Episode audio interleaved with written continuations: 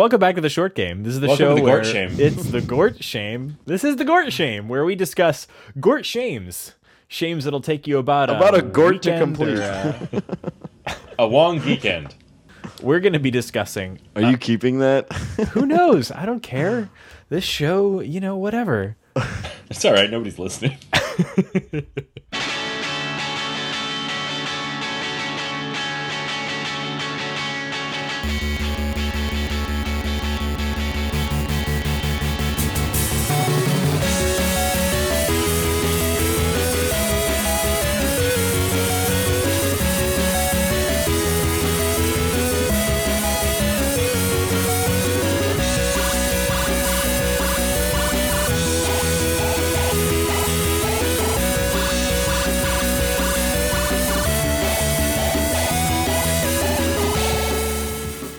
The short game. Uh, this is a show where we, uh, well, whatever. This is the show. This is the short game. You know this show. You've listened to this before. I'm really bad at intros, so I'm not going to do one this All right. week. Start it over. Let's all take a deep breath. All right, hang on. I'm gonna do the intro All right, do it. since you can't, Roll it. 'cause- because I'm messing with you. You're horrible. Welcome to the Short Game. It's a show about short video games that we play in a short amount of time. It's not a it's not a, a game show for short people. That is accurate. We are not a game show about short people. We are a, a short show about game people. This week on the Short Game, we actually are playing a game about short people, but they're short because they're young, not because of some kind of Careful. Careful. special medical condition. This is true, and this week we are discussing uh, indie, I guess, adventure game. Um, would you call this Adventure- an adventure? Yeah, it's action, absolutely adventure, adventure. puzzle Action game. adventure puzzler. Action adventure. Ac- action adventure puzzler for sure. Brothers, A Tale of Two Sons. Brothers, Department of Redundancy Department. Thank you. I thought it was an incredibly redundant title as well. Yeah, and it was a big turnoff for me. I did not think the title would be the title to me made me think of like a tale of two cities, and I was like, uh, that sounds boring as hell. Spo- spoiler alert, I liked the game, but the title needs work. And I think it's because the game uh, isn't made by Americans, it's made by Swedes. And maybe they don't pick up on the weirdness of calling the game Brothers, A Tale of Two Sons, as opposed to, for example, Brothers, A Tale of Two Completely Unrelated People. Yeah, just Brothers a Tale would actually probably have been fine. that would have been totally fine. or just Brothers. Really, just Brothers. would have been Yeah. There's a lot of stuff named just Brothers though. They probably needed a a secondary part. But um, well, yeah, it really doesn't do the uh, like the eloquence of the game justice because it is a it's a gorgeous game. It's a very pretty game, but yeah, like uh, right out of the gate, the title needs work. Well, Raygan, you know what the uh, the title is in the original Swedish? What's that? Brothers: A Tale of Two Sons. they just named it in English. Oh, okay. Well, there you go. So the game company, which is called Starbreeze, and I had never heard of them before, and I don't know anything about them, but they're from Sweden, so there you go. They worked with Lebanese Swedish film director Josef Fares, who I also don't know anything about, and I probably should have uh, researched this before the show, but it doesn't matter. Anyway, They're involved in the reboot of Syndicate. Really? Oh, that's interesting. Yep. Well, anyway, um, Fares and Starbreeze uh, worked to produce the game, and uh, Fares relates the story of the game, which we'll be discussing in detail somewhat before and then mostly after the spoiler break. He relates it to his own difficult childhood growing up in civil war torn Lebanon before his family emigrated to Sweden. Interesting fact. Thanks, Wikipedia. you can kind of tell that. There, I mean, war is absolutely a theme that goes through the whole thing, um, particularly in one act, which I'm sure we'll get to. And it's a it's a game that really kind of reflects the horror of of being a child in difficult situations like a war and uh, i think it does a good job there we'll probably talk a little bit more about that as we get more into the plot but um, let's before we dive too deeply into talking about brothers a tale of redundant titles um, how are you guys doing I'm doing pretty good. Uh, haven't had a ton of time for video games this week. Been doing a lot of music stuff, but Yeah, tell me Uh, about what's coming up for you this week because it sounds really cool. Well, we're doing an event called an Undercover Weekend, which is basically a glorified night of cover sets. But uh, basically, a ton of bands apply for it. They do two nights, five bands each night. And each band takes on the persona of one band and does a half hour set of their music. So we've all seen cover bands and whatnot before, but what's really nice about this is that the the team that kind of created it and the venue that is hosting it really go all out with it. There's tons of promotion. They have like special lighting people, and the bands that get picked really decide to commit to it. So you don't generally see like some just awful awful sets. Everybody really goes for it. Have you been in the past? Yeah, we've done it twice before. Um, Oh, you've about- done it before. I didn't realize that. Yeah, this is their eighth year. I've done it uh, in a previous band, which is the same group of people right now, but just different songs and one other dude. Um, we did a Tears for Fears set. Oh, that sounds awesome. I love yeah, those guys. it was pretty awesome. And then we did before that, we did an Alanis Morissette set, and um, It's ironic. Uh, boo. Don't you Uh, that was awesome. Uh, both of them were pretty good. But this year, we decided to uh, kind of step up our game, and we chose LCD Soundsystem, which is one of my favorite bands of all time. But a notorious, notoriously huge live set. They will have between twelve to 14 or 15 people at their uh, shows from time to time. And we're a three piece. So we decided to bring in some extra hands. We've got three people joining us, and there's usually about 400 or so people in attendance for this show. It generally sells out, and we're um, one of the co headliners. Uh, the band after us is doing Rage Against the Machine, which is going to be pretty awesome. cool. Yeah, and it's tomorrow night. So by the time you guys are listening to this, it will have either already gone very well, and I'm super excited, or it went terribly. and we will never speak of it again. Yeah, but uh, very excited. It's going to be. I'm playing guitar, and I haven't played guitar in front of people in like seven or eight years, and so that's a uh, kind of a challenge. And no pressure, but you have to play as well as the guys in LCD Soundsystem. yeah, I know. One problem I find with this whole event, though, is that I think the best part of cover bands are pun names. And it doesn't sound like you guys have them. No, some people do that. They don't like so the way it's the way this is promoted, it's also supposed to just promote St. Louis music. So all the um like the band name, the actual band name is always very much alongside who's cover you know, the band that, that they're covering. It's all over the place. It's supposed to like promote these bands. I think with Alanis Morissette, we all had our hair was much messier. I mean, and so we were. I think we were Shaggy Little Pill or something like that.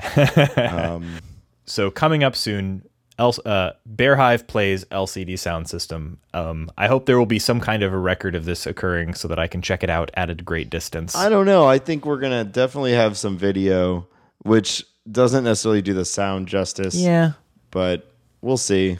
Hopefully, they do a recording of it, yeah, cool. and then we get sued by LCD Soundsystem. That will happen. All right. Well, I mean, uh, I have been uh, working hard at my job type job, and uh, I've also been playing a few games here and there. I've uh, been playing some games on the Retron Five, which has been great. Diving into some uh, games that I had always meant to play and never had, like uh, like Legend of Zelda: Link to the Past and some other stuff. Like our good friend David, you're clearing through your backlog. I am, I am. And um, speaking of retro games, I'm really excited to talk about next week's show. I, that is, if our uh, episode ordering holds true, which I think it will. Um, but we always sometimes have the possibility of shuffling things around a bit. Next week, if all goes to plan, uh, when you're hearing this, um, our next episode will be uh, another interview show and we're going to be having on as guests uh, Gary Butterfield and Cole Ross of the absolutely excellent retro video games podcast. Watch out for fireballs. Um, you guys have heard me talk a little bit about um, some other gaming podcasts on this uh, on this show, um, but I'd say my top two video game podcasts, the only two that I do not miss an episode of, are Retronauts and Watch Out for Fireballs, and they are both phenomenal. And Watch Out for Fireballs, if you haven't heard it, is a really casual, relaxed tone, but it's a really competent discussion of retro video games. And in a lot of ways, they inspired what we do here. Um, Watch Out for Fireballs is a game where they pick one game per week, always retro games. And sometimes they vary it up a little bit and they'll do like a couple of very short or uh, mechanically simple games.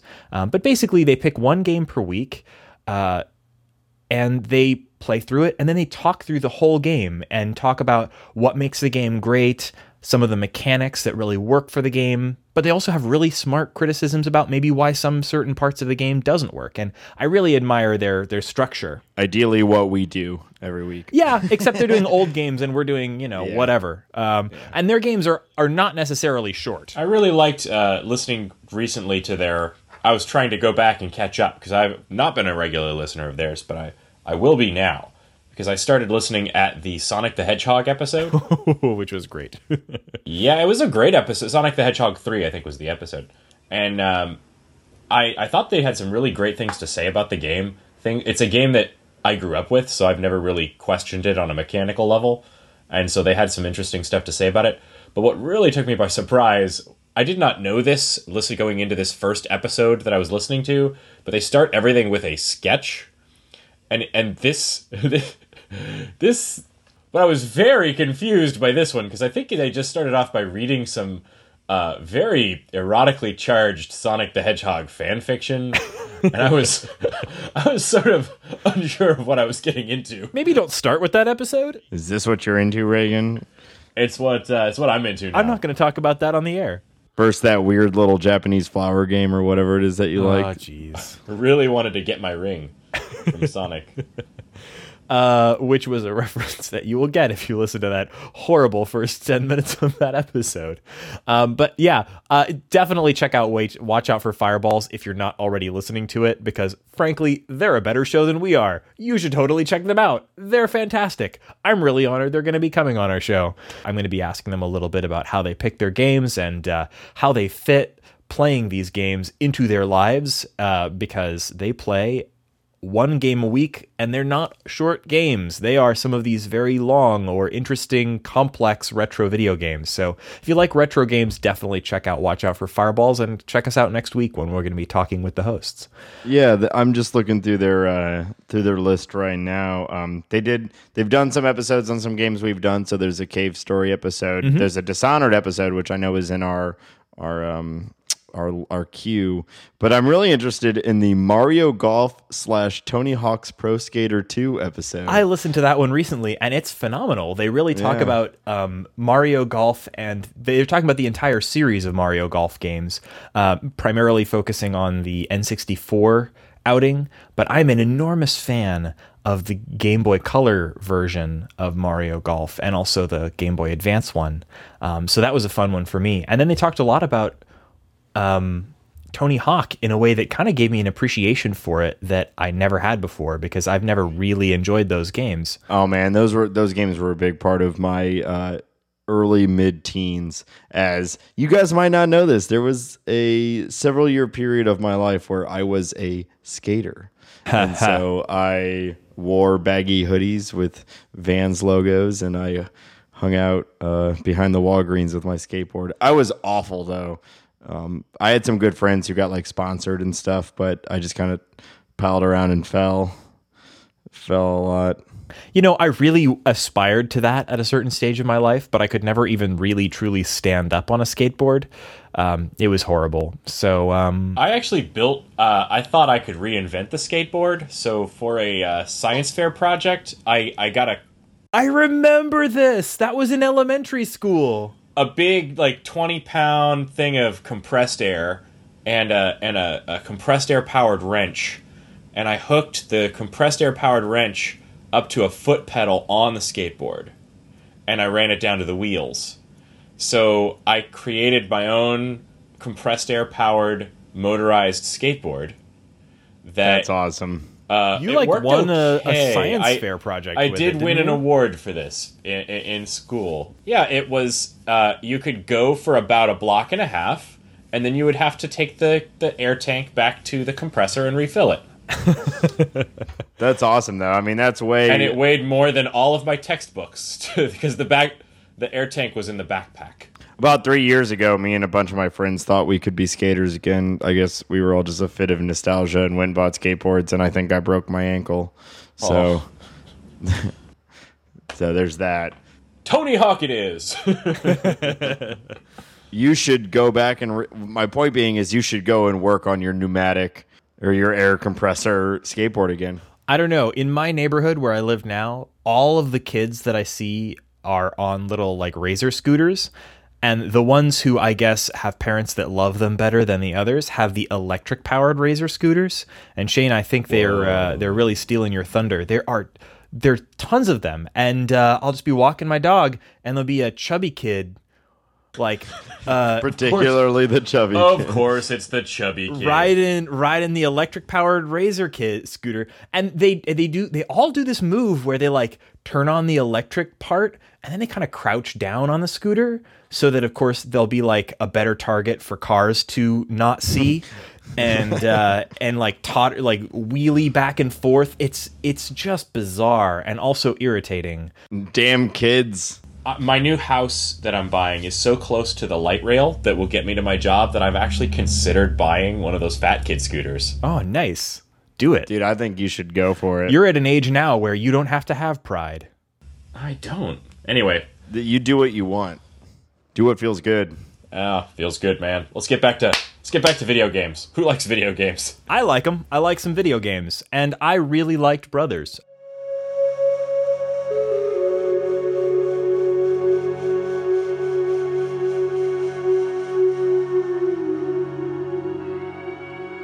So, before we dive in too much talking about its many fine qualities and some lamentable defects, um, what were your overall opinions about the game? I liked it a lot. I loved this game. Yeah, I thought it was. Yeah. This was one of the most.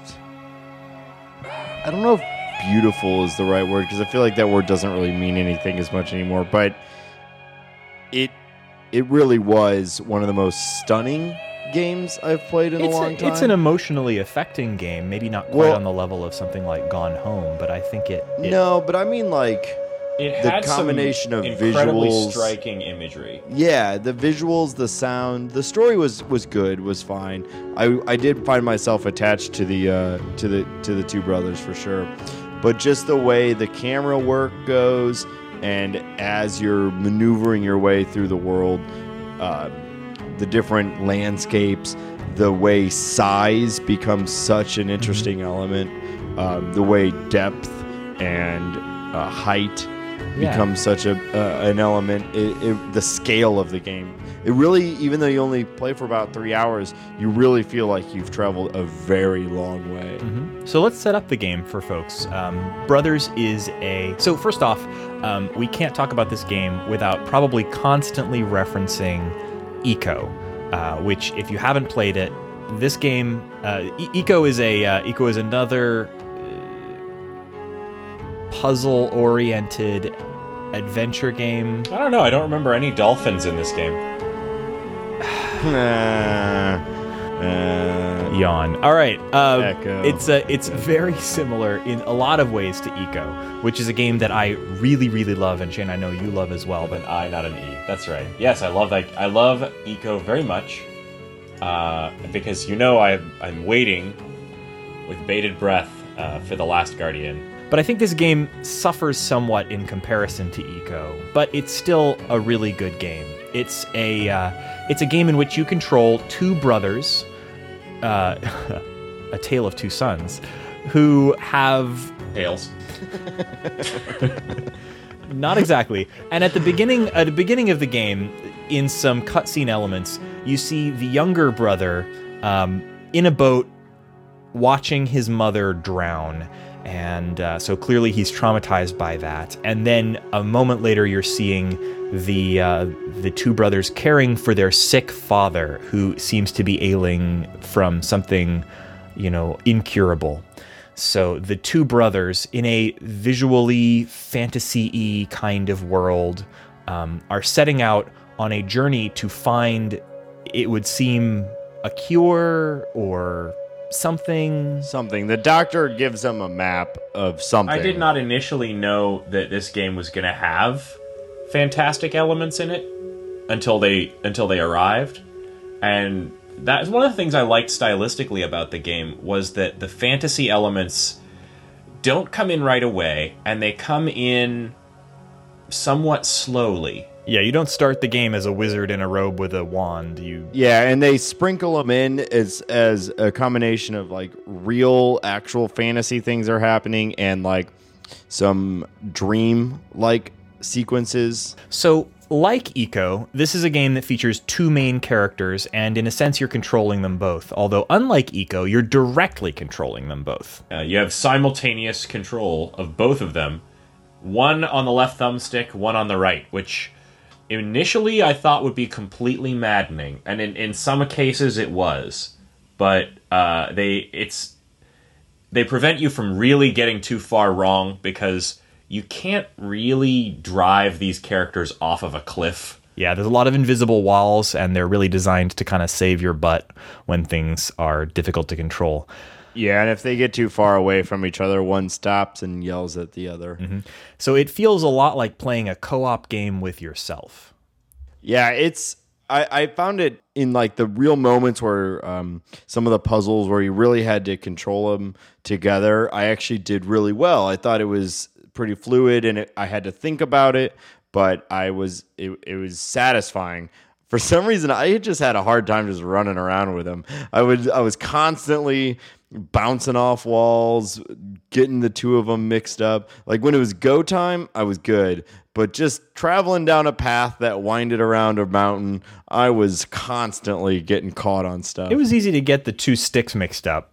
I had to set myself up so that left stick bro was always on the left side, right stick bro was always on the right side. For some reason, too, I always felt like right stick should be big brother and left stick should be little brother. And I don't know if it's just because like I'm right hand dominant and makes sense for right stick to be big brother, but they aren't that way. They're the other way. And so I was constantly like Brother juggling. Yeah, just brother juggling all day.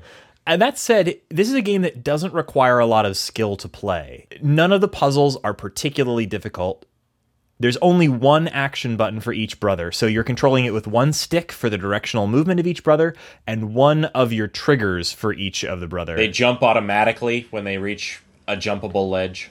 Yeah, it, the controls. I don't think I've had a game that have had less controls. it's a very low skill barrier but sometimes it's a higher barrier to execution. You know things can sometimes be a little tricky. There are puzzles that involve somewhat precise uh, triggering of the two brothers action triggers um, and sometimes it can be a little tricky. Yeah, I think that there were definitely puzzles and places around the game where you you were challenged to coordinate the efforts of both of the brothers in interesting ways, and we'll get into that as you go along. But you know, different things like one brother has to open a door for another brother with precise timing, while the other brother run, runs through it. Mm-hmm. Yeah, or one brother has to hold down a switch, which is holding up one part while the other brother brother is on a moving element that has to jump to another moving element while you're holding one stick. And I thought it was actually just the right amount of challenge mm-hmm. because I don't think that this game was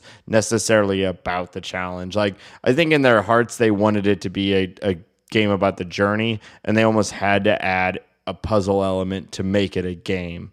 I think to some degree they would have been fine with you just running through their the world they created with the two brothers. I think that's true. I feel like this is a game that, and similar to Ico, although probably even more so here, this is a game that really prioritizes its emotional impact over anything else, including over having a challenging gameplay or having uh, an interesting. Uh, e- even over having an interesting story, although it does have a somewhat interesting story, this is a game that really prioritizes its emotional impact and its gorgeous visuals over all else. Yeah, and the world it created. I just can't get enough about how interesting this this this world that they made. The, and I don't want to get too much into it just yet, but Uh, Yeah, it's it- got a very high European fantasy feel to it. absolutely, and it is. I was. It, it kept catching me off guard. I think it's definitely got the feel of like a Grimm's fairy tales style fantasy world. Yeah, I could see that, and just the the way you progress through it, and the way everything looked, and the you know they they had these little park benches all throughout the game that you can sit on the park bench and just look at maybe a scene that you just went through, or something that's coming up, or just a nice little little scene. And I every time I sat on them, I want to point something else out about those that I found a little irritating because I played Ico, and those park benches are a clear homage to Ico. Ico includes little benches that you can sit on as well. But Ico, like, I feel like they they kind of lost the plot there. Like they, uh, I, I don't mean plot. I mean like they they got the form. Hey, we'll put benches in. There'll be a nice little relaxing moment where your brothers can look out at the uh, at the scenery. But in Ico, those benches first of all had a function. They were where you could save the game. Here the the game has autosave, so they don't have that feature. But the other was that in Ico, they are a relaxing moment. You can sit your characters down there and look around. But in uh, in Brothers, you have to actively hold down the triggers in order to stay seated on the bench, which is so counterintuitive and also kind of like makes them not a relaxing experience. Like you you're performing the same action on the gamepad to sit on the bench that you perform to cling to a swinging platform or something. You know, it's it's weird to me that you have to hold down your action button in order to sit. Weird. Wasn't there also some interaction in those moments in Ico between the two characters? I think they'd like hold hands or something, but I don't think anything Yeah. major. Well, those brothers weren't holding hands. But yeah, those would have been a good moment for the brothers to kind of relate to each other. And it was really just something that you did in order to look at the scenery. And the scenery looked great. So I'm kind of glad they included them anyway, but I kind of felt like those could have been a little bit of a better moment. The smallest part of the game. What did you guys think about the puzzle elements of the game? Because the, the first, how how how spoilery can we be? Can I talk about some more of the story? Are we ready I think to? we can. So um, the puzzles are very easy. I never encountered a puzzle in this game that left me, you know, consulting a wiki or even really spending more than a couple of minutes figuring out what I was supposed to do. A couple of examples from early in the game are, you know, there's moments where the two brothers have to get across a, uh, you know, a, a farm field and there's an angry dog and you have to use one brother to distract the dog while the other jumps across something and then repeat that you know the other brother would distract the dog so that the first brother could get across another thing and so on. The the puzzles generally play out in these pretty simple easy ways. They're not difficult to execute and usually they're not difficult to figure out. Yeah. What generally once there's you know, since you only have one action button, to me it was the the key was figuring out like what items in this moment are actionable. And once I have figured that out, I know that the puzzle is centered around that. And it became they generally were really easy. There was one that I had an issue where I dropped something and I didn't realize I dropped it. There's a key. Oh yeah, uh, I remember that. Yeah, we'll talk about that when we go through the plot a little bit. But yeah, generally the brothers each have their own kind of strengths, and those usually play heavily in the puzzles. So little bro, um, they actually have names, and I think they were like, and they say them constantly. Uh, we didn't mention Nai this. was the little brother. Nai and Naya. Daya. I think it was Daya. Naya. Anyway, Nai and Daya. anyway, whatever it is, the the brothers are both speaking a nonsense language, kind of on par with the the talk that the Sims talk. Yeah, Simlish. I wanted to talk about this. I went through a kind of a, a funny internal progression with this. So at first I thought it was nonsense. So I thought it sounded just like The Sims. And then I thought it sounded like Japanese. So I felt like an asshole for thinking that their language was Sims, but it actually turning out to be Japanese. and and then I realized no, it actually is nonsense. And then I also felt even more like an asshole for for again, thinking the thi- nonsense sounded like Japanese. the nonsense sounded like Japanese. So I went through a Guys, it's actually Swedish. Some inner turmoil. no, it sounds more like Japanese than any other language, but it is nonsense. It is nonsense, although you pick out that they're clearly reusing some of the same words in different contexts. So I think Yeah, there's there's a there's names a there's a pattern to it, and it is clear that they have names. So uh, Nai is the younger brother, and um, something that sounded to me like Naya, but maybe was something else, was the older brother's name.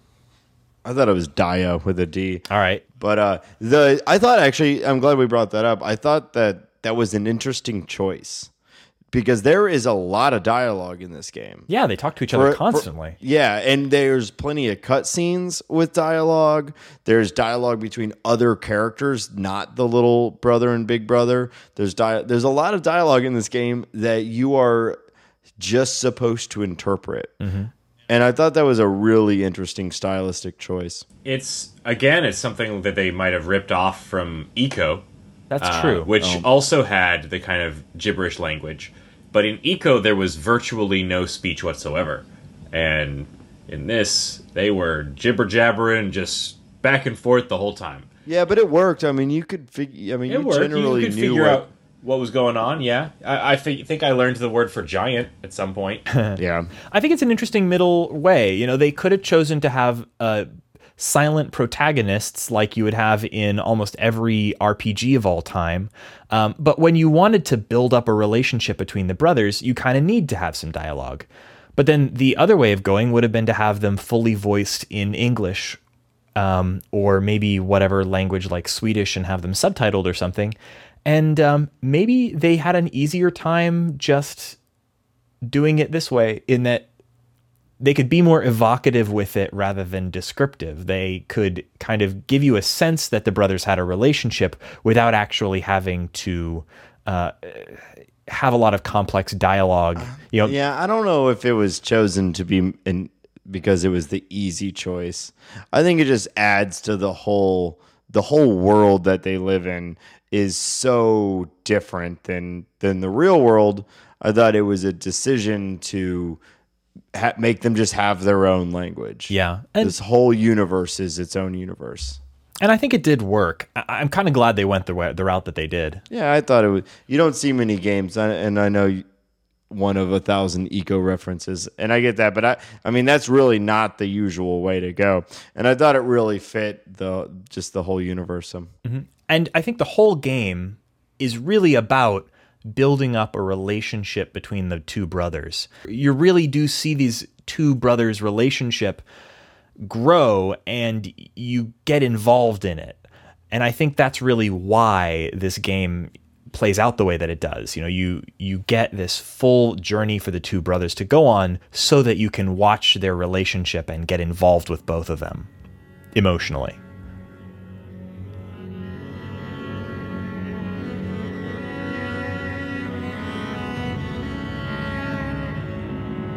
especially in the first sequence, the first scene of the game was you going into this town, and there's lots to interact with, lots of people around, much many more people than you'll see throughout most of the rest of the game. Um, a lot of objects that you can interact with, and the brothers' characters came out through those interactions. So the little brother was always kind of Dennis the Menacing around, like hawking loogies into the town well, uh, pouring pots of water on sleeping guards, uh, stuff like that. And the older brother was just going around showing people the, the map, uh, asking people, like, where can I find this tree thing that's on the map? You know, he was asking people, "Blahem blum yam da?" yeah, he was all about the mission. Yeah. Um, he was definitely more stoic. Like you could tell, there were times when he would try to have fun with his little brother, but for the most part, he was like, the, "We're on a, we have a job here to do, and and come on, dude, get it together, let's go." But I thought, I, I thought it was a really nice relationship between the two of them. And it- I thought it was just interesting to be able to go around to so many different objects and have each of the brothers interact just to see what they would do. Well, and that played into a part for the gameplay element too, because like so the wa- the water, uh, at least one of them that you're mentioning, you know, it's not this isn't necessarily a puzzle, but it does show that you had to accomplish tasks between the two of them. The there's a drawbridge and if you go up with the older brother he kind of just taps him the guard he just taps him and the guard doesn't wake up. If you do the little brother he splashes him the guard gets up and lowers the drawbridge. So it just shows you you almost have to uh, interact with everything with both the brothers because you don't know exactly what the outcome is going to be and it might be necessary for one of them specifically to interact with it And we're going to talk through most of the plot after we do our spoiler break. And so I, I want to leave a lot of that for afterwards. Um, but uh, there's so, I would like to talk before we do the spoiler break a little bit about what we've talked a little bit about what we like about the game. I think the game isn't without its flaws, and I thought maybe we could spend a couple minutes talking about the things that maybe the game didn't do so well, things that maybe the game uh, could have done a little better. My my only thing that I, I, I had two kind of concerns with the game. First of all, I thought the invisible. This is just on like a mechanic side. The invisible walls serve a purpose. Sometimes it was a little uncomfortable. You could get your characters kind of stuck in like a weird little spot, or um, I just or like they would kind of clip a little bit and almost look like they were kind of floating. And I I thought that probably could have been cleaned up. Yeah. And my other issue is with with the story, and so I don't really want to get to there yet. Yeah, Yeah, I had some issues that were in the story, but the only thing I can discuss pre spoiler break is that I had issues with a lot of the models that they used in the game. A lot of the, a lot of the, this is the, uh, the, the, the meshes, the, the Yeah, objects. for the video game nerds, this game runs in Unreal Engine. I think it's Unreal Engine four, and um, it's one of those. If you play a lot of video games, you know when a game is running in this Unreal Engine. You know, you can look at it and tell that it is running in the Unreal Engine. And also, the setting and the art can be a little bit generic. It's pretty, but it can feel a little samey and it also really looks like a lot of other games you might have played. Sometimes I thought it looked a lot like the Fable games, for example, in the art style. So See, I'm actually gonna. I agree with you that it looks like other games, but I thought it still. I thought it looked great, and I thought that was one of the better parts of the game. Maybe some of them were were were a little samey, but um, without getting too deep into it, the some of the giant stuff was awesome, and that cave got really. Mm-hmm. Oh cool yeah, in some and I will say that it looks phenomenal for an indie game. I mean, this is an indie game produced by a small developer in Sweden, and yet it really stands out as a visually good-looking game. So when I say it looks a little samey, I'm saying it looks samey with games with budgets that are many times the size of the budget that this game had. yeah. yeah. One of my favorite parts about this game was how the game looked, and I thought that was such a huge element of it. I, I just wanted the younger brother's hair to stop moving around like a jellyfish all the time. Yeah, it was just constantly, it like didn't stop. It was go, it was like blue. He looked pretty blah, blah, goofy. He did He look he did look like he had a kind of a weird orange like jello mold on his head. That's true. And I think they were going for this painterly art style where they didn't need to render each individual strand of hair or anything. And for many things that worked really well, but the hair in this game looked odd and there were some other models like some of the troll stuff that did look weird too. Well, that just depends on how you feel about trolls. Gross, disgusting mushroom trolls. I'm again 'em. Ugh, that thing. I don't like them. Friendly, disgusting mushroom trolls. He no likey. uh, other other issues I had with the game was that it was a little repetitive in parts. Um, there were some of the puzzles like I know how to climb a wall now. I've demonstrated that I know how to climb walls. How many more walls are you going to make me climb? A lot. A lot, The a lot is a more lot walls. of walls. Yeah, That's- I've the climbed answer a lot of lot walls, now. Um, and uh, and you know there there weren't any really challenging puzzles. I could have maybe done with a little bit more of a stretch here and there. What do you guys think? Uh, I kind of already said that I thought the challenge level was fine, and I I still think that. I mean, it probably would have been a really cool game if it was really hard or harder, but I don't think that's what they were going for, and I kind of appreciated the tone that they were that they were working on on this.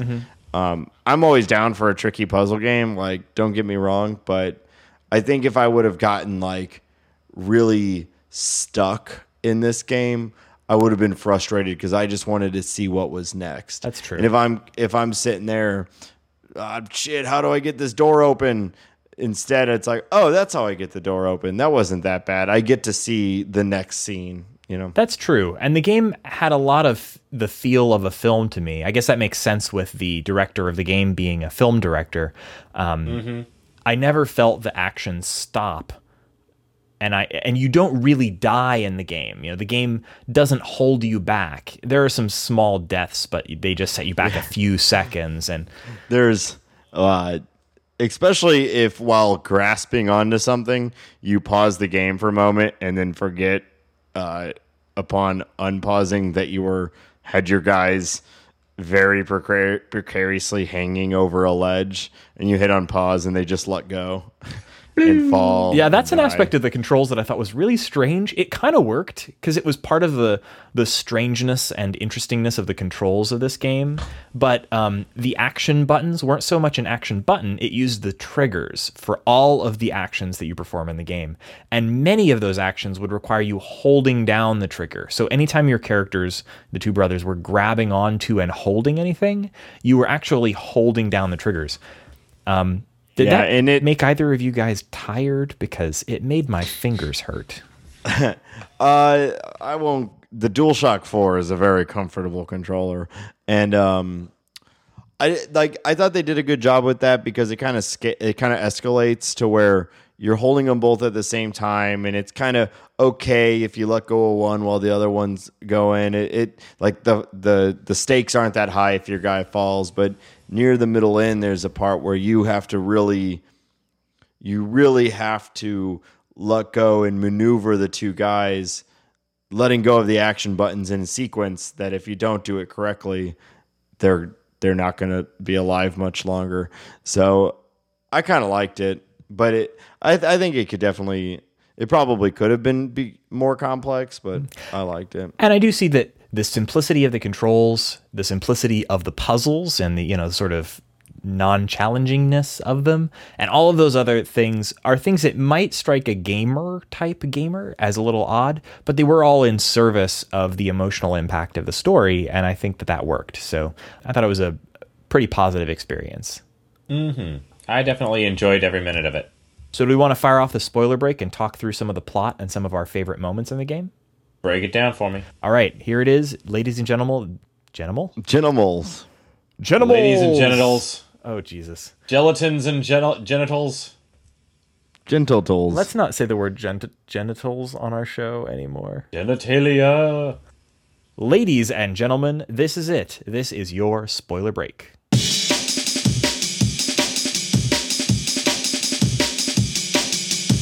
It's done been broken down. So video games, guys. Right. Uh, I had a I had some thoughts. Let's talk plots. Do we want to go through it chronologically? Let's just yeah, kind of let's talk through the plot. I made some notes.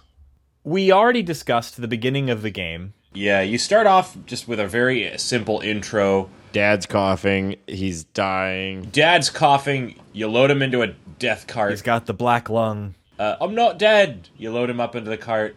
Yeah, right away you understand the the mechanics of the game. Yes. because that's how you're introduced to the two of them. Is they're carrying their dying father, and you have to maneuver the cart uh, not very far, but right out of the gate. It's like, okay, so this is how this game works. I have to control the two of them at the same time.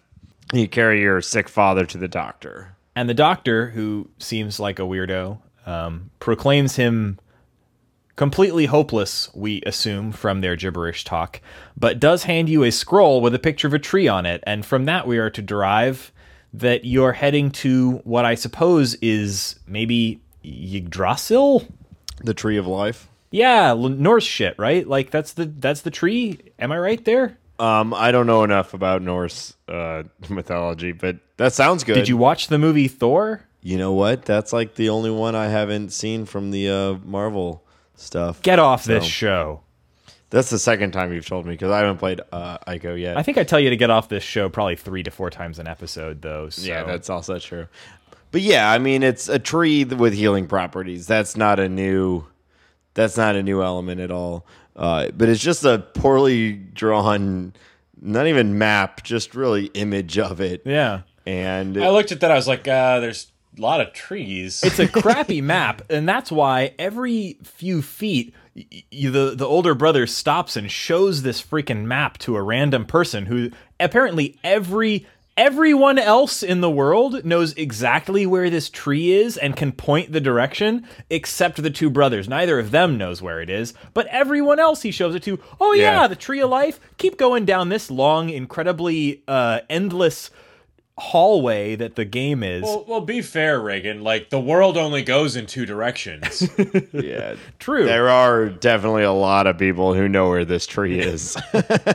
so they trudge on through the town where the uh, the actually one of the things I liked best about this early part of the game is that the stakes of the conflict start very low. There's a bully with a stick. He doesn't want to let you past. So your first uh, your first puzzles involve getting past the jackass with the stick. I really liked that part actually. yeah, and near the end, you're finding your way through an evil cult that's holding spears. So the progression is is pretty interesting. Yeah, yeah. So we're uh, we're working our way through the town. We uh, make our way out of the town and into the wilderness, where you're climbing some, I don't know, cliffs and stuff. I don't want to move past the town too quickly because I thought the town was one of the best parts of the game. It really was. Actually, It I was- agree. It was beautiful. There was more interactive than almost any other part of the game. Uh, it felt like you had more freedom to explore than any other part of the game. Although you really didn't. It was it was still a hallway. Yeah, there's just the most amount of other characters in this game because because until uh, there's some trolls that happen, but there is a long portion of the game where you're where you're basically by yourself until the near end of the game. And this is a very vibrant part of the game. There's stuff going on. There's some really cool um, uh, viewpoints where you can look and see the town and people walking around. There's a bit with a dog. There's a dog. There's some bunnies. There's a pit of bunnies. There's a some sheep. The bunnies were fantastic. Did you get the achievement for the bunnies? I did. I did, but only because you guys. I was. Uh, they play. You know, these two played it before I did, so I was essentially live texting them throughout my entire playthrough, and so I got a few uh, few pointers on some of the achievements, which actually. In hindsight, the achievement thing probably should have gone in the pre spoiler because that's an interesting element of the game, which is basically the kids doing good all throughout the game. Yeah, I there mean, were. I don't know if I got all of them. In fact, I'm almost certain I didn't. But there were a lot of little opportunities for optional good deeds, and each of those Yeah. had an associated achievement. In my case, it was like a Steam achievement. If you're playing this on the Xbox, you would be getting a little Xbox Gold, whatever. yeah, and I, DS. I thought that was a really, really nice little touch because you know, basically in RPG language, it'd be side quests, right? Little baby side quests that you could do. Mm-hmm. These are side quests And- that took 30 seconds. You know, if Right. you really knew what you were doing. Yeah, but they were definitely they required some interpretation.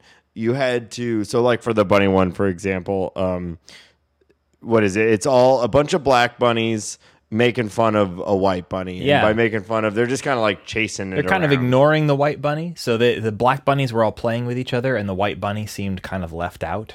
Yeah, and if it got near them, they would kind of like chase it away. And you had to watch so- and notice that, which is something that you may not take the time to do. But if you're taking it all in, and this game really encourages you to sort of look around and really take it all in because it's beautiful, uh, you notice that these bunnies are being dicks to the white bunny. Yeah, and there's a fire pit in the middle. Not an active fire going, but a big kind of ash pit in the middle. And the older brother actually just uh, kind of pets the bunny, but the little brother will pick him up. By the And ears. so- So yeah, I'll pick him up by the ears. And if you pick up the bunny and drop him in the ash pit, he becomes a dark bunny, just like the rest of them. And you get an achievement for it. For Because then, of course, the, white bunny is accepted by the black bunnies because he's no longer, you know, the man. the outcast. And that's not exactly the best description of doing good, but there's a lot of little things like that. Yeah, that one has a weird racial angle. Let's ignore that part. Moving on. Well, no, just like now you fit in, you're great, Mm-hmm. you know. Um, You know what was odd Till it and rains. did not produce an achievement was there was those sheep nearby there. Those you could actually take one of the sheep and put the sheep in the fire pit and make a black sheep. No reason, but it did work. there, there, there is an achievement for that. You didn't get it. oh, okay. I think I you didn't did. notice. I think you get the achievement for dropping the sheep in there. You just didn't notice. It's irrelevant. It's not really a good deed. Why not though? But I thought that was a kind of fun little. y- y- Once you recognize that that's an element of the game, you kind of keep your eye, your eyes open for other situations where you might be able to help something or alter something to get a Steam achievement Yeah, whatever. yeah, and, How- and honestly, it's it's not the achievement. I'm I never go for those, but you know they're they're cute little moments that you can enact in the game, and I really liked that. Yeah, and it helps build the character of the of the two brothers. Mm-hmm. It's like they're on this huge quest to save their father, but along the way they're doing what they can. This huge three hour quest at the most. Well, but that's at the scale of the game. It only took 3 hours to beat, but I really feel like you really do feel like you traveled a long way. You do. when it's Definitely. done, mm-hmm. and and and that's one of the impressive parts of the game to me. So it's kind of fun that along the way these two brothers are ac- accomplishing other, albeit smaller, simple, simpler tasks. They're at least doing stuff along their way. yeah. And I thought that was a really nice little touch.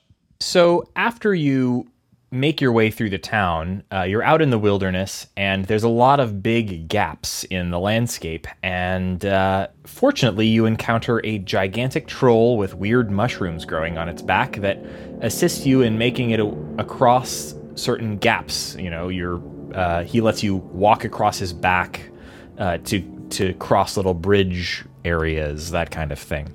Yeah, he also picks you up and throws you.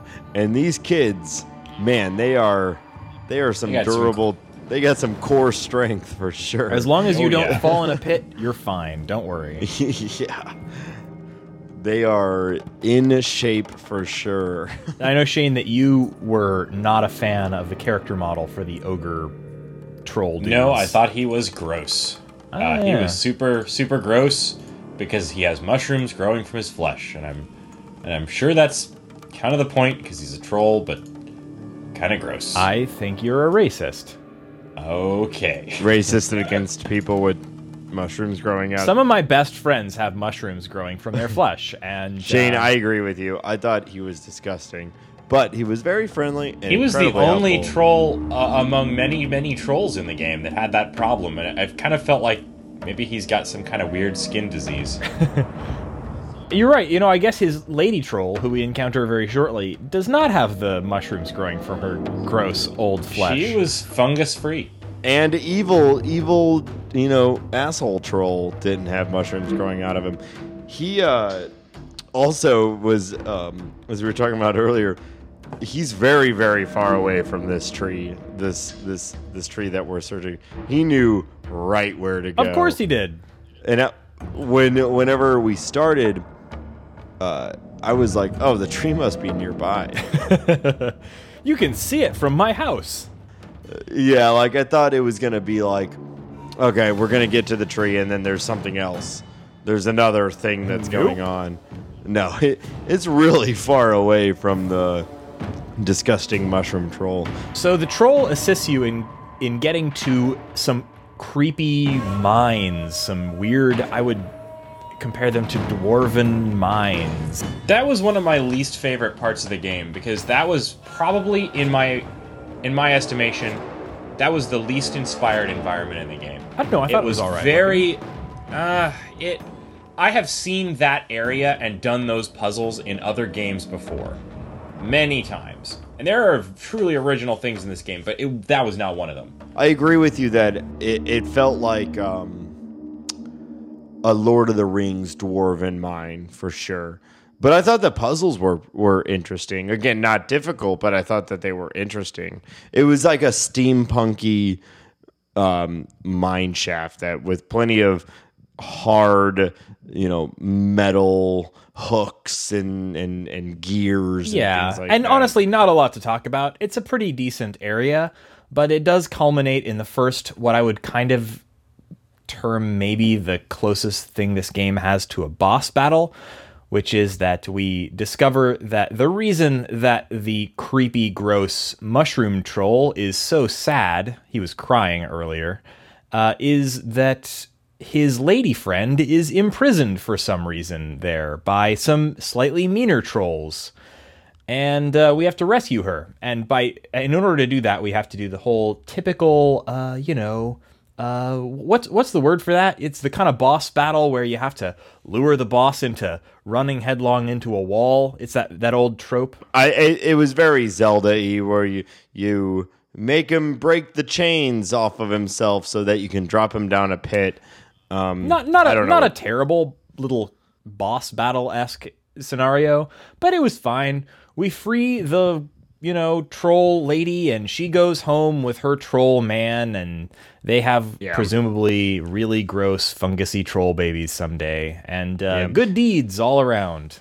Yeah, and it was in this environment because you have to free uh, troll wife from her troll cage first. Can we use the word troll more? Yeah, well, I mean, they're all everything's trolls, so you have to properly describe it. Welcome to the Trollcast. This is a show where we troll about troll games that'll take you about a troll weekend to troll. So you had to go and grab the troll key to open up the troll cage. And this is where I had my only real like I cannot figure this out. It's you you sneak little brother over and you grab the troll key and you have to hold the trigger down to to hold on to the key until you get it back to the lock. And I don't know what happened. I thought I I thought he put it in his pocket basically.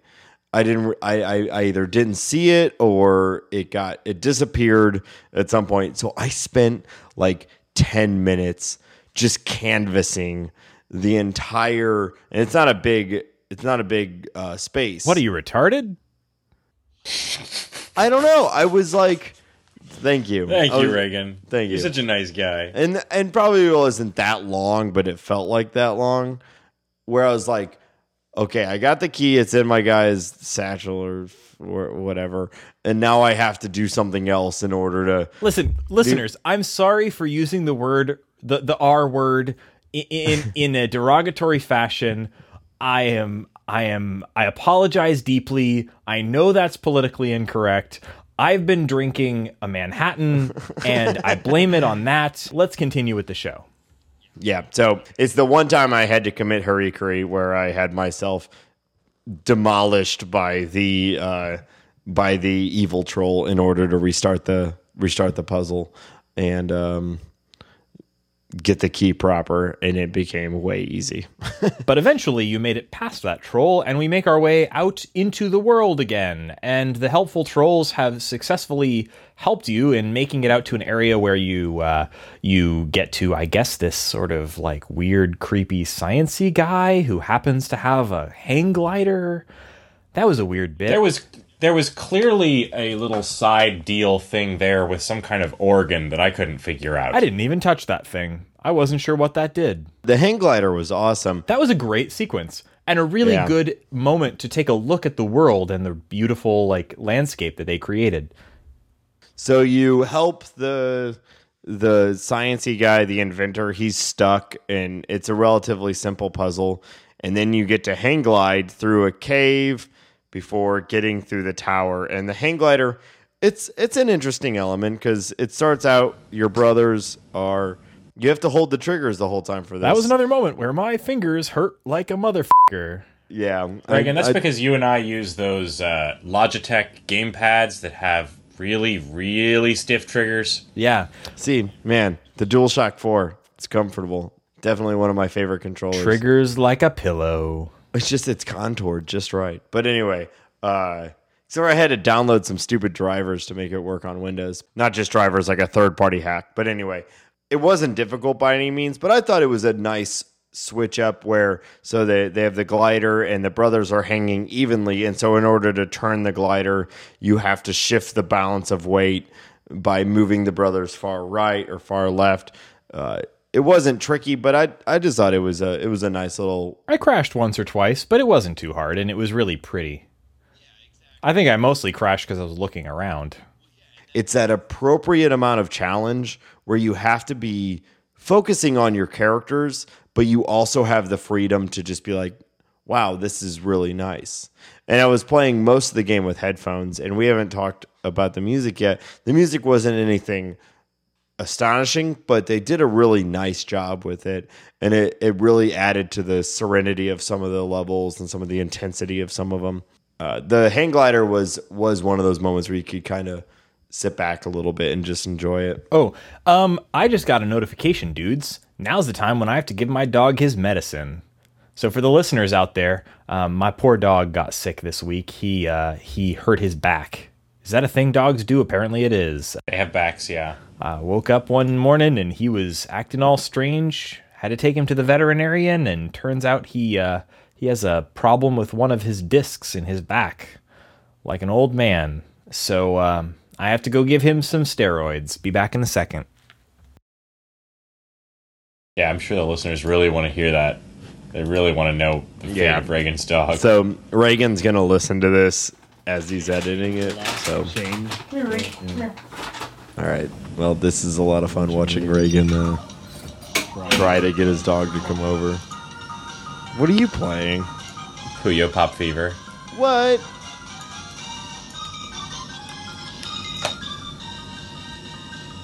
Nice. Well, let me press start. Oh, here we go. All right. I get in a quick, quick Puyo while we wait. This game is the shit, man. I'm back, dudes. Oh, dude, Can I I- already fired up Puyo Pop. Oh, that game is the shit. That's what he just said. So, continuing the plot, um, once we uh, once we escape the catacombs and take the glider, we end up in a giant's house, and this giant apparently totally gets off on torturing little tiny, well, to him, griffins, and they're adorable. Yeah, they're like owl griffins. Owl griffins. That was one of my fa- on the list of one of my favorite things about the game is the design of that creature. That creature So- is so cool looking. I actually made a guys- list of my favorite creatures in the game, and it was short. It was the griffin, which is amazing. Um, the evil grasping trees that show up a little later. Do you remember those things? Yeah. Yep. The evil grasping trees are so cool. And then finally, the sheep. The sheep are amazing. They don't have the eyes. sheep look they good. just have wool. They look amazing. Did you interpret it as he was torturing the griffin? I think he was or- studying it. He had drawings of it and stuff. Yeah, everywhere. I kind of interpreted it as um, spoilers for two minutes from now. He had this giant had died in the giant war, or this giant was gone, and that this griffin was trapped in its cage. Because the puzzle that you have to do is release the griffin from the cage, and the griffin is crying terribly. So I, thought he had just gotten left in his cage, not so much that he had been like tortured in his cage. Well, whatever was fucking happening, the griffin was not happy. No, it well, it was dying. It was in that. It was stuck in that cage for who knows how long. This is one of those ones where the camera really pans out, and you get to see how big everything is. There's a lot of um, your brother's scaling large objects. And can I just say, this is like one of my favorite video game tropes ever. Is little dude climbing around in gigantic place? Uh, Yeah, you know, like I love great. that. Like even going all the way back to like Micro Machines. I don't know if you guys ever played that the Micro Machines racing game where you like Yep. race as a tiny car that races around like on a desk. I kind of I kind of flashed back to Katamari Damacy. oh man, one of my favorite games of all time. By Oh, the way, yeah. the original Katamari. so many games do this and it's always it's always fun. I love that trope. It's a great video game trope. they handled it really well and that was one of my favorite parts about this game because so you you traverse through the giant's home which is in a really beautiful like tower basically you get on top of the the griffin is so happy that you saved its life it allows you to ride on it uh, across this canyon before landing collapses uh, either dead or from exhaustion or who knows what and you you move on into uh, there's a little bit of, of scenery movement. You get through the, the world a little bit before coming on what, what I thought was the most unique part of the game. And I don't know if you guys agree with me, but you be, you come across the Giants Battleground. Oh, I can't think of any other game that has anything even remotely like it. So, to set the scene for the listeners, what you're coming across as what we assumed are normal sized people, um, the brothers, is a battlefield strewn with giant corpses. So, presumably, there was a war between factions of giants, and uh, you're making your way through a field strewn with enormous corpses, all arrayed in battle dress. Fresh bleeding corpses.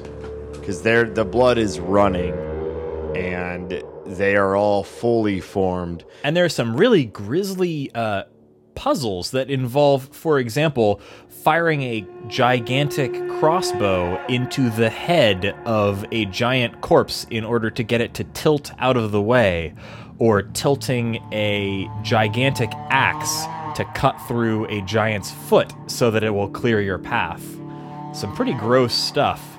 Yeah, and all the while, uh, a river runs through this whole area, and as you are, ba- you know, firing arrows into these these giants or cutting their arms off, blood becomes a part of the river, and the river starts The running. river gets red. bloodier and bloodier the farther you progress yeah, through the and level. it and when I was talking earlier about the scale of this game, this is where it really it really started to hit. Like I did I did not expect at all for this this element. Like like like Shane said, like a, a, a cave with like steampunky stuff is is has been done before. But I can't think of anything that has been done like this. And then to actually have to interact with the dead bodies and just kind of they all got happened to get shot in the arm by the arrow because you have or shot in the arm by an arrow because you have to push dead bodies around the two of your brothers you have to walk across dead hands and and and knock over dead heads and all sorts of different stuff to get through it it was all like gross and beautiful and uh, this was the part of the game where i was like this is truly unique that was probably the most extraordinarily unique part of the game for sure. And uh, as you progress through it, you get to a point in the game where you discover a sort of a weird cult of, to you, normal sized people who seem to be kind of congregating in the ruins of this sort of battlefield full of dead corpses.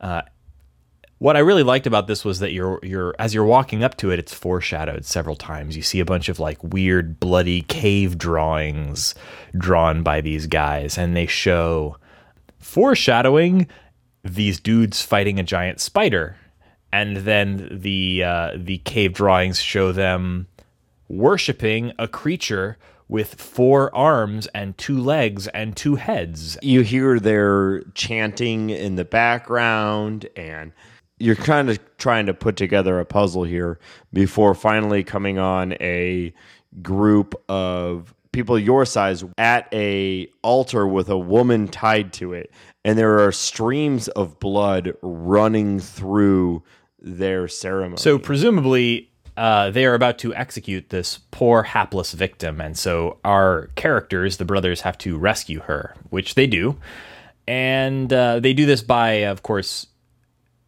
standing one on top of the other and impersonating the deity of these uh, creepy cultists by drenching themselves Yeah. in blood and I thought that was one of the most. Uh, that was a pretty unique puzzle. Yeah. I can't remember the last time I played a game where I had to align my two characters under equal rivers of blood, have them stand on top of each other's shoulders, and or one on top of the other's shoulders, and mimic a deity. That was weird bit. that was a Uh, good one.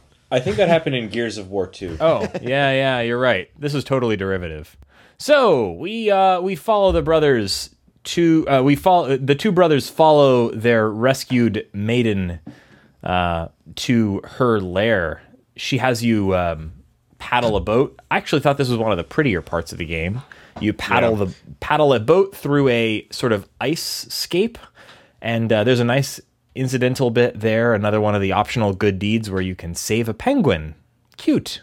Oh, I missed that. Oh, I missed that too. There's a uh, a an orca with like wings kind of like a giant Oh yeah, killer whale that was weird.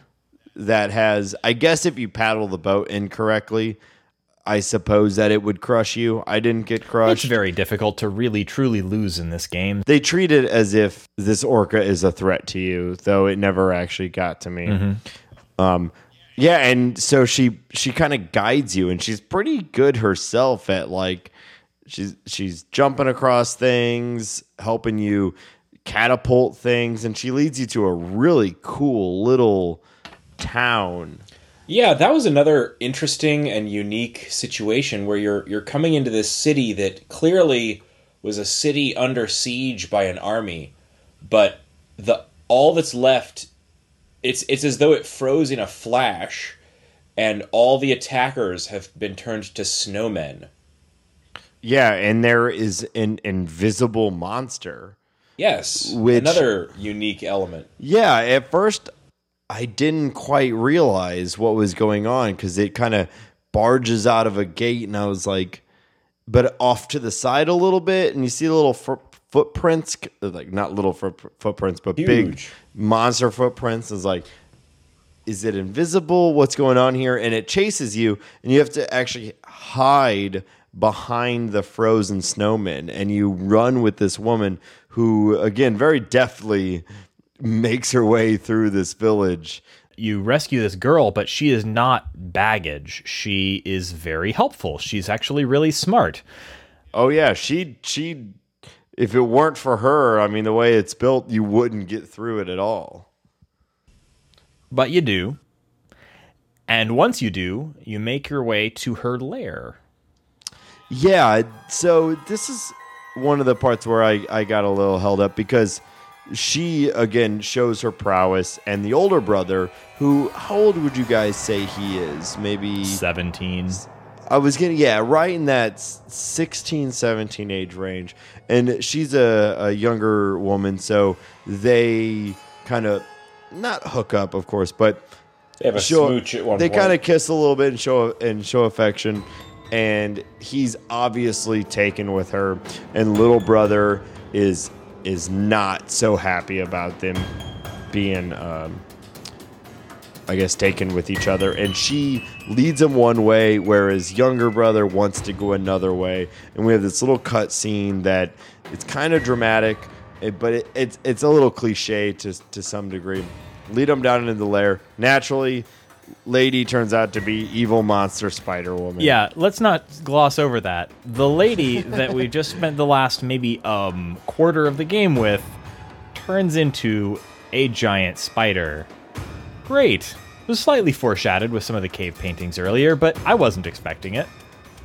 No, it got me too. I I mean I expected to some like they showed little brother like no we should not go this way. And older brother being like uh girl and girl. And so it's like okay there's no way this is gonna go well. You know i knew it wasn't gonna work out for him just because that's how storytelling works but i did not expect her to turn into a spider they definitely got me on that So one she did that. She turned into a spider. And there's a sort of another boss battle thing here. And no matter what you do, and this was frustrating to me because I kind of expected an option to have a, you know, good ending versus bad ending. No matter what you do, um, turns out little brother is really good at pulling off legs off of giant spider ladies. But uh, no matter what you do, big brother gets stabbed with a poisonous spider thing.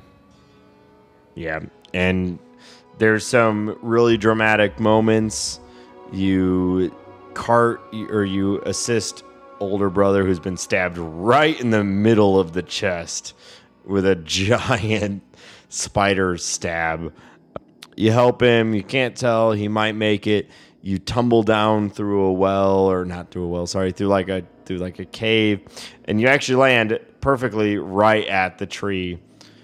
And little brother climbs to the top of the tree to get the water or I guess healing liquid that's in the heart of the tree. And this is when the game takes a real turn and Yeah. I frankly was not expecting it. And here's the ultimate spoiler of the entire game if you're not playing it. Older brother is dead. Yeah, he dies Big brother- from the Big spider brother- wound. Yeah, he just straight dies. I actually tried reloading back to older points in the game and thought maybe there was some way to uh, to save his life to get a quote unquote good ending. There's not. Yeah, there's not there's nothing you can do. And they and they draw it out. They make you, You- bury him. What did you guys think about the burial Oh scene? my gosh, that was the most affecting uh, thing about Yeah. the game to me. It was, I was like, really? Wow, I'm just sitting here digging a grave. Press press right trigger to dig grave. Yeah. Yeah.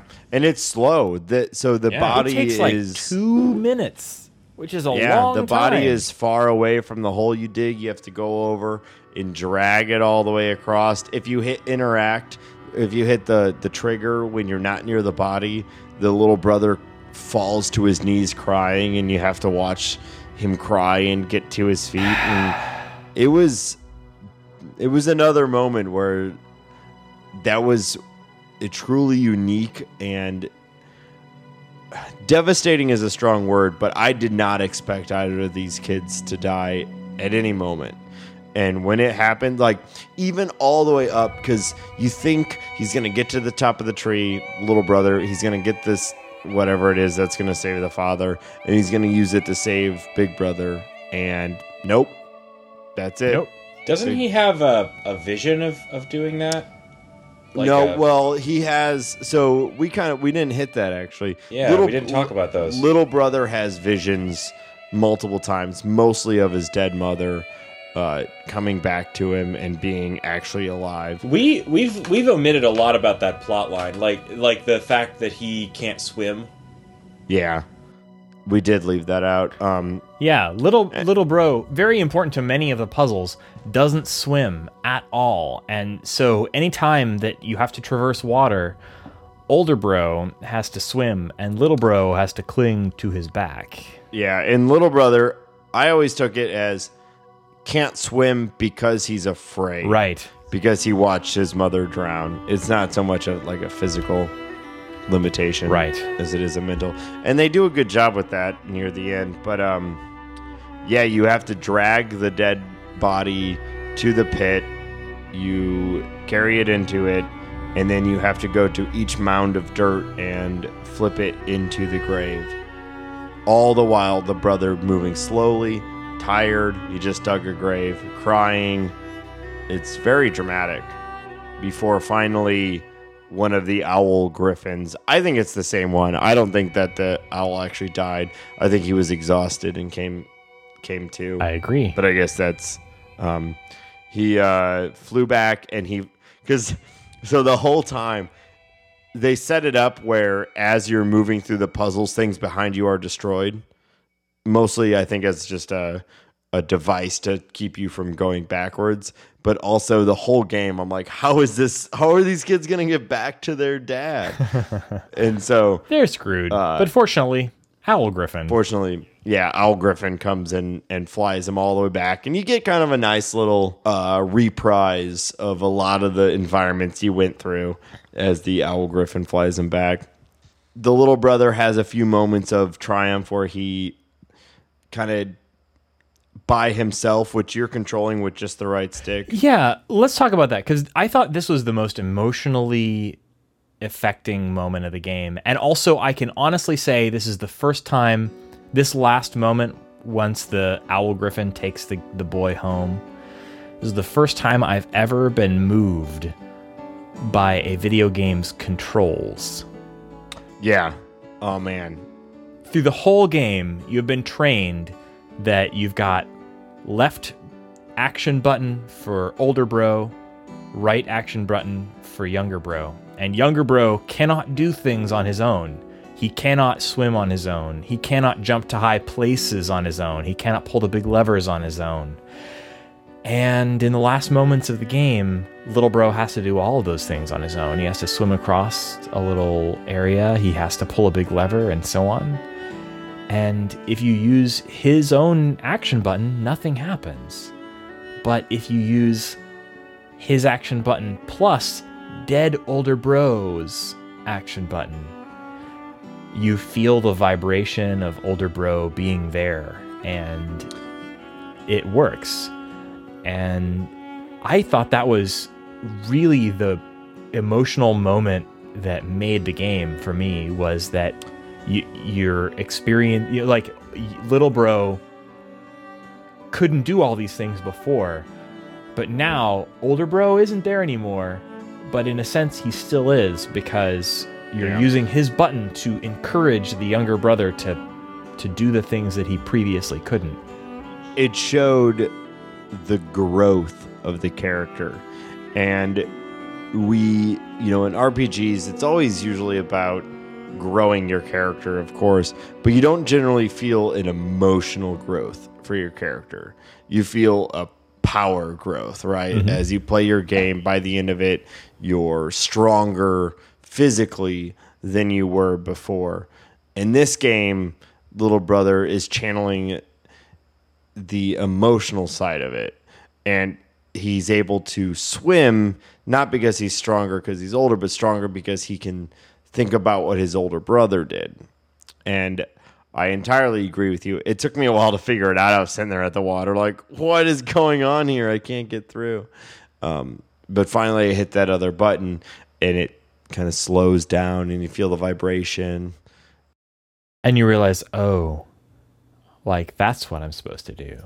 And I thought Yeah. it was I thought it was an incredibly emotionally effective moment. And you hear the voice of the brother. Yeah. And I think really that that's what this whole game is all about. That moment I thought was what makes this game. The the moment where the younger brother is all alone, but you as the player bring in that older brother's controls to support the younger brother and you see that younger brother kind of gain that support and and be able to do things he couldn't do before. I thought that was I mean, that was the emotional core of the game for me right there. That moment was what made this game worth playing. Absolutely. And it, it as far as the story goes, you do save your father. The the younger brother collapses in the doctor's house delivering the liquid from the tree. the father is alive. And then it ends on another down note. Yeah. You you go to find your so earlier in the game you had the opportunity to visit the mother's grave, which is near the near the house.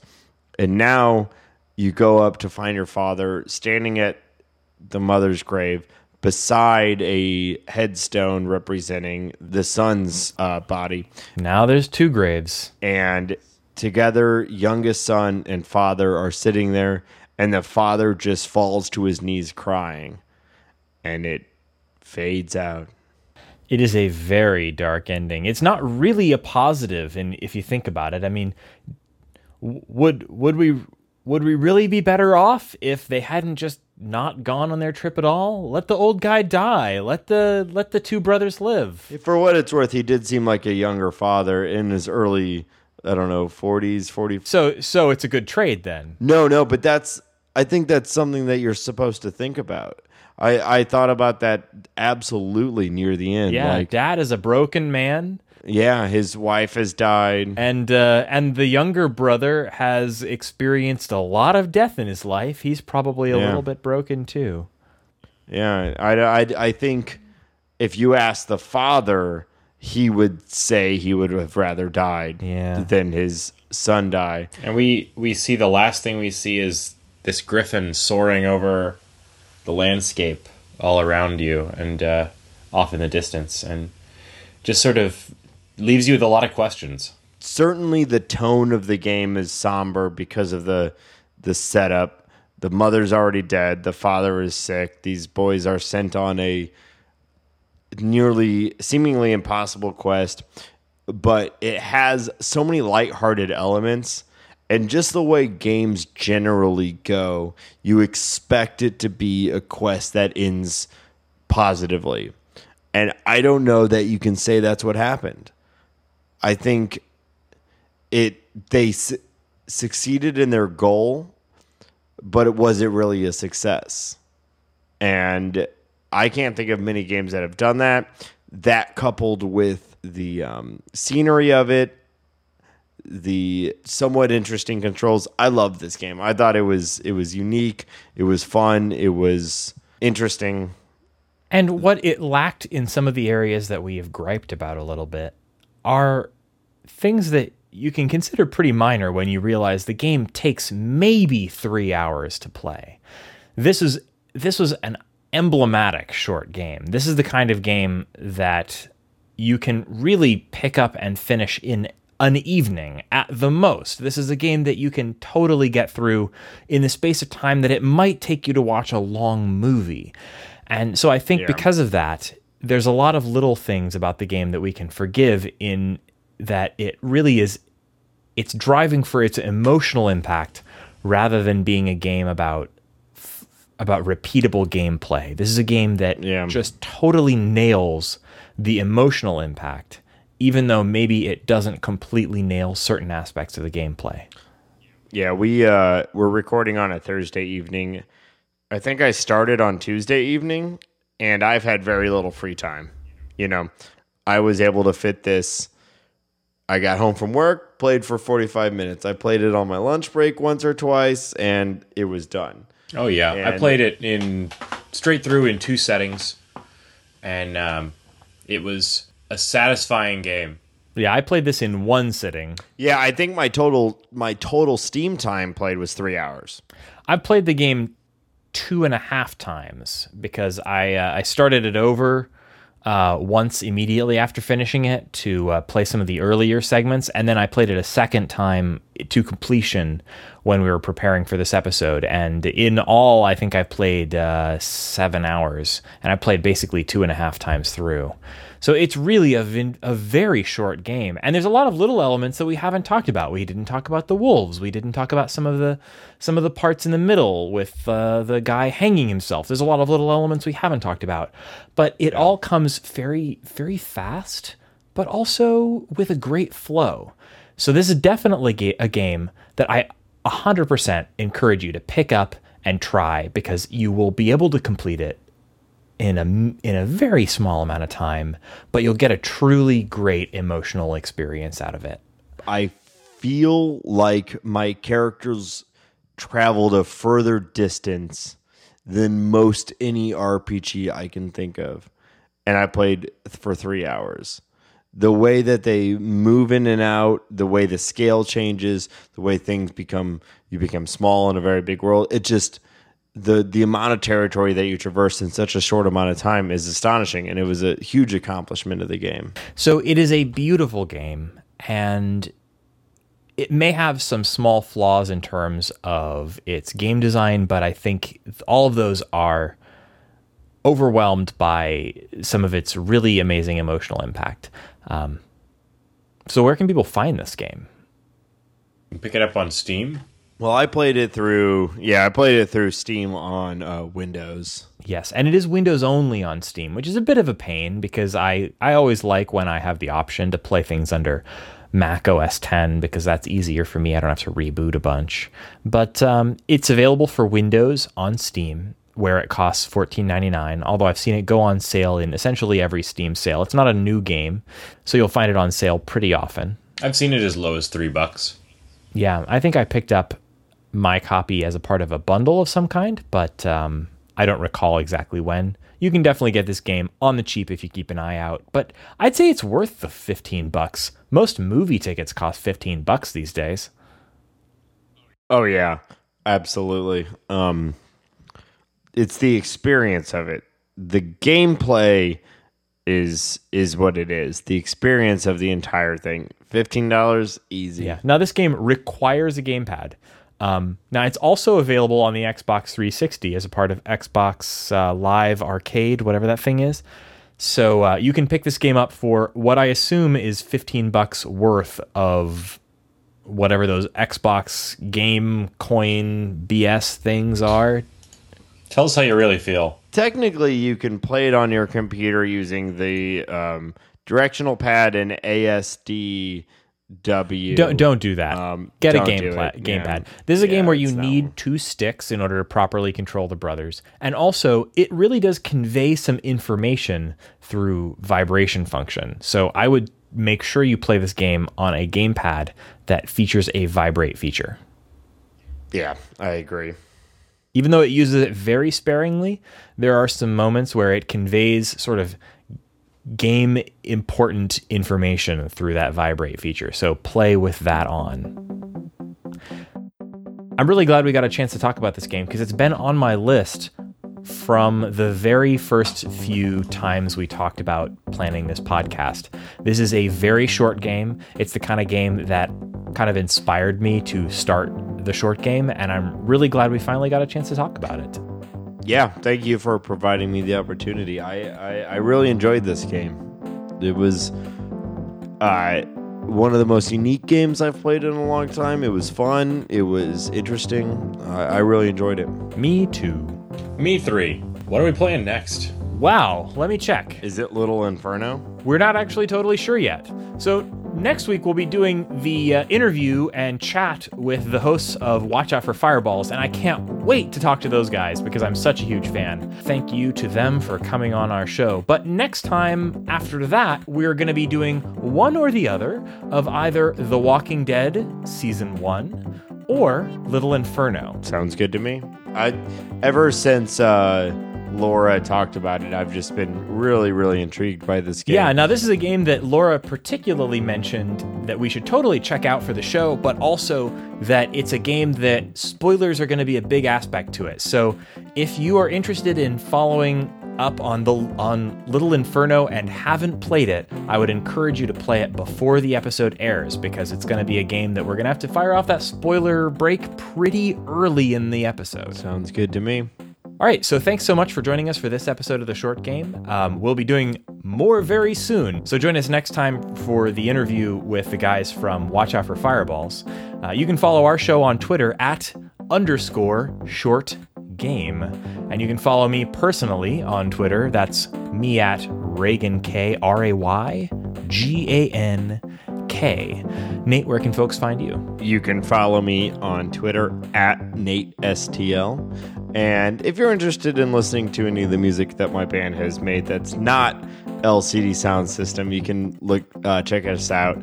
Uh, follow us on Twitter at Bearhive, and that has links to all the good stuff. They're pretty decent if you like the indie stuff. pretty decent. That's really what we're going for. And Shane, where can folks find you? You can find me on Twitter at 8bitshane. Where he tweets infrequently about really interesting stuff. Infrequently, I tweet almost every day.